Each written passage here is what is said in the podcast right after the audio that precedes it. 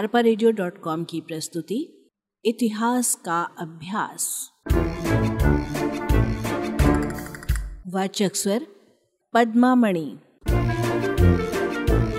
मौर्य साम्राज्य के पतन के कारण। अशोक की मृत्यु के 50 वर्षों के पश्चात ही विशाल मौर्य साम्राज्य का पतन हो गया। जिसके प्रमुख कारण इस प्रकार हैं। पहला, केंद्रीय शासन की निर्बलता। एकीकृत केंद्रीभूत शासन व्यवस्था का यह मुख्य दोष है कि केंद्र के कमज़ोर होते ही संपूर्ण प्रशासन तंत्र में अव्यवस्था उत्पन्न होने लगती है और यही स्थिति मौर्य काल की थी।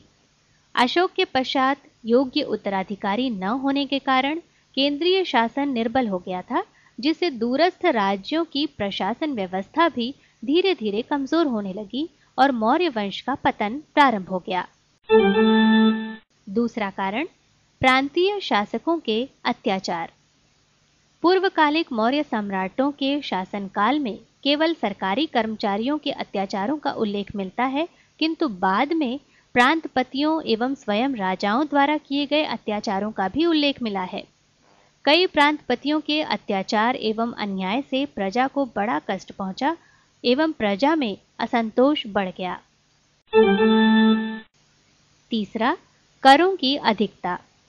विशाल साम्राज्य की शासन व्यवस्था एवं सुरक्षा हेतु एक बड़े अमले एवं सेना की आवश्यकता थी।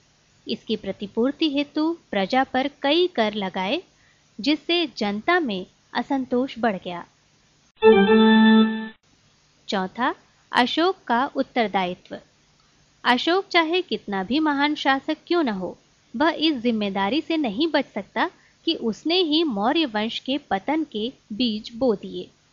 उसने कलिंग की विजय के पश्चात न केवल सैनिक शक्ति को संगठित करने की ओर ध्यान देना छोड़ दिया, वरन अपने उत्तराधिकारियों को भी ऐसा करने के लिए कह दिया। इससे देश इतना निर्बल हो गया और देश की सैनिक शक्ति इतनी कमज़ोर हो गई कि उसे विदेशी आक्रमणों तथा आंतरिक विद्रोहों से बचाना कठिन हो गया। पांचवा, अयोग्य उत्तराधिकारी। प्राचीन भारत में जितने भी साम्राज्य थे, वे प्रायः अस्थायी थे। इसका पहला कारण यह था कि वे प्रजा के चुने हुए प्रतिनिधियों द्वारा नहीं चलते थे। वे राजा की अपनी विद्वता और वीरता के आधार पर चलते थे। अशोक और चंद्रगुप्त मौर्य के समय में मौर्य राज्य उन्नति करता गया, परंतु दशरथ, सांप्रति और बृहद्रथ आदि उत्तराधिकारियों में इतनी योग्यता नहीं थी कि वे उस राज्य को बनाए रखते। छठवां, उत्तराधिकार व्यवस्था का अभाव। प्राचीन राज्यों में उत्तराधिकार का भी कोई नियम न था, इसलिए बड़े राजाओं के पश्चात जिनकी कई पत्नियाँ और कई संतानें होती थी सिंहासन के लिए युद्ध का होना स्वाभाविक ही था। अशोक के पुत्रों में भी साम्राज्य बांटने की इच्छा हुई। सातवां कारण, ब्राह्मणों की तीव्र प्रतिक्रिया। एचपी शास्त्री का कहना है कि मौर्य वंश के पतन का मुख्य कारण अशोक की ब्राह्मण विरोधी नीति थी। अशोक ने बलि प्रथा समाप्त कर दी। ब्राह्मणों के स्थान पर धर्म महामात्रों को नियुक्त किया और न्याय में सबको समानता दी। इन सब बातों से ब्राह्मणों का विशेष स्थान जाता रहा, इसलिए उन्होंने विरोध करना प्रारंभ कर दिया। यह इससे स्पष्ट भी हो जाता है कि मौर्य वंश के अंतिम राजा को उसके ब्राह्मण सेनापति पुष्यमित्र ने ही समाप्त किया था। आठवां, विदेशी आक्रमण।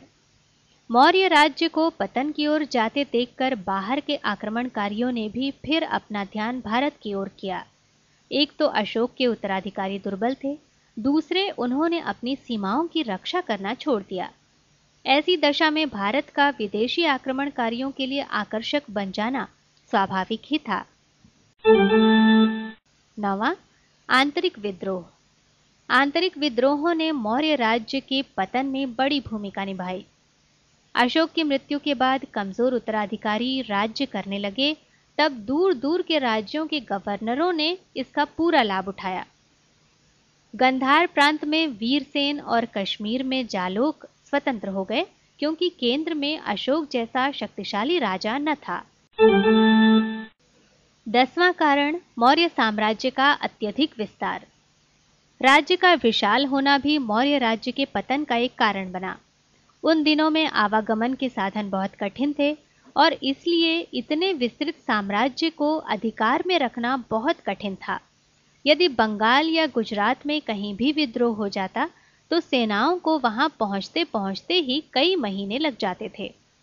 इस बीच में विद्रोही गवर्नर अपनी शक्ति इतनी अधिक कर लेता था कि विद्रोह को दबाना बहुत कठिन हो जाता था।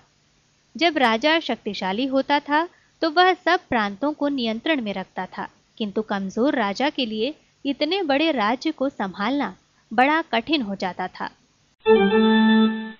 ग्यारहवा, रिक्त राजकोष। अशोक की मृत्यु के पश्चात राजाओं की आर्थिक दशा भी बुरी हो गई। धन की कमी और उसके अनुचित प्रयोग होने के कारण मौर्य वंश के अंतिम राजा राज्य को संभाल न सके। बारहवा, सैनिक शक्ति का अभाव। मौर्य साम्राज्य के पतन का सबसे बड़ा कारण सैनिक शक्ति का कमज़ोर हो जाना था। कलिंग विजय के पश्चात अशोक ने अन्य देशों को विजय करना छोड़ दिया। इससे सैनिक भावना की बड़ी हानि हुई। जब अशोक के पश्चात दूर के प्रदेशों में विद्रोह होने लगे तो सेना में विद्रोहों को दबाने की शक्ति न रही। अशोक स्वयं दिग्विजय के स्थान पर धर्म विजय में लगा रहा। उसने न केवल स्वयं ही अहिंसा की नीति को अपनाया, वरन अपने उत्तराधिकारियों को भी यह आदेश दिया कि अन्य देशों को विजय करने के स्थान पर धर्म विजय का प्रचार करें। पुष्यमित्र द्वारा मौर्य वंश के अंतिम राजा बृहद्रथ का वध करने से यह स्पष्ट हो जाता है कि राजा का अपनी सेना के साथ कोई विशेष संबंध नहीं था। अरपा की प्रस्तुति, इतिहास का अभ्यास।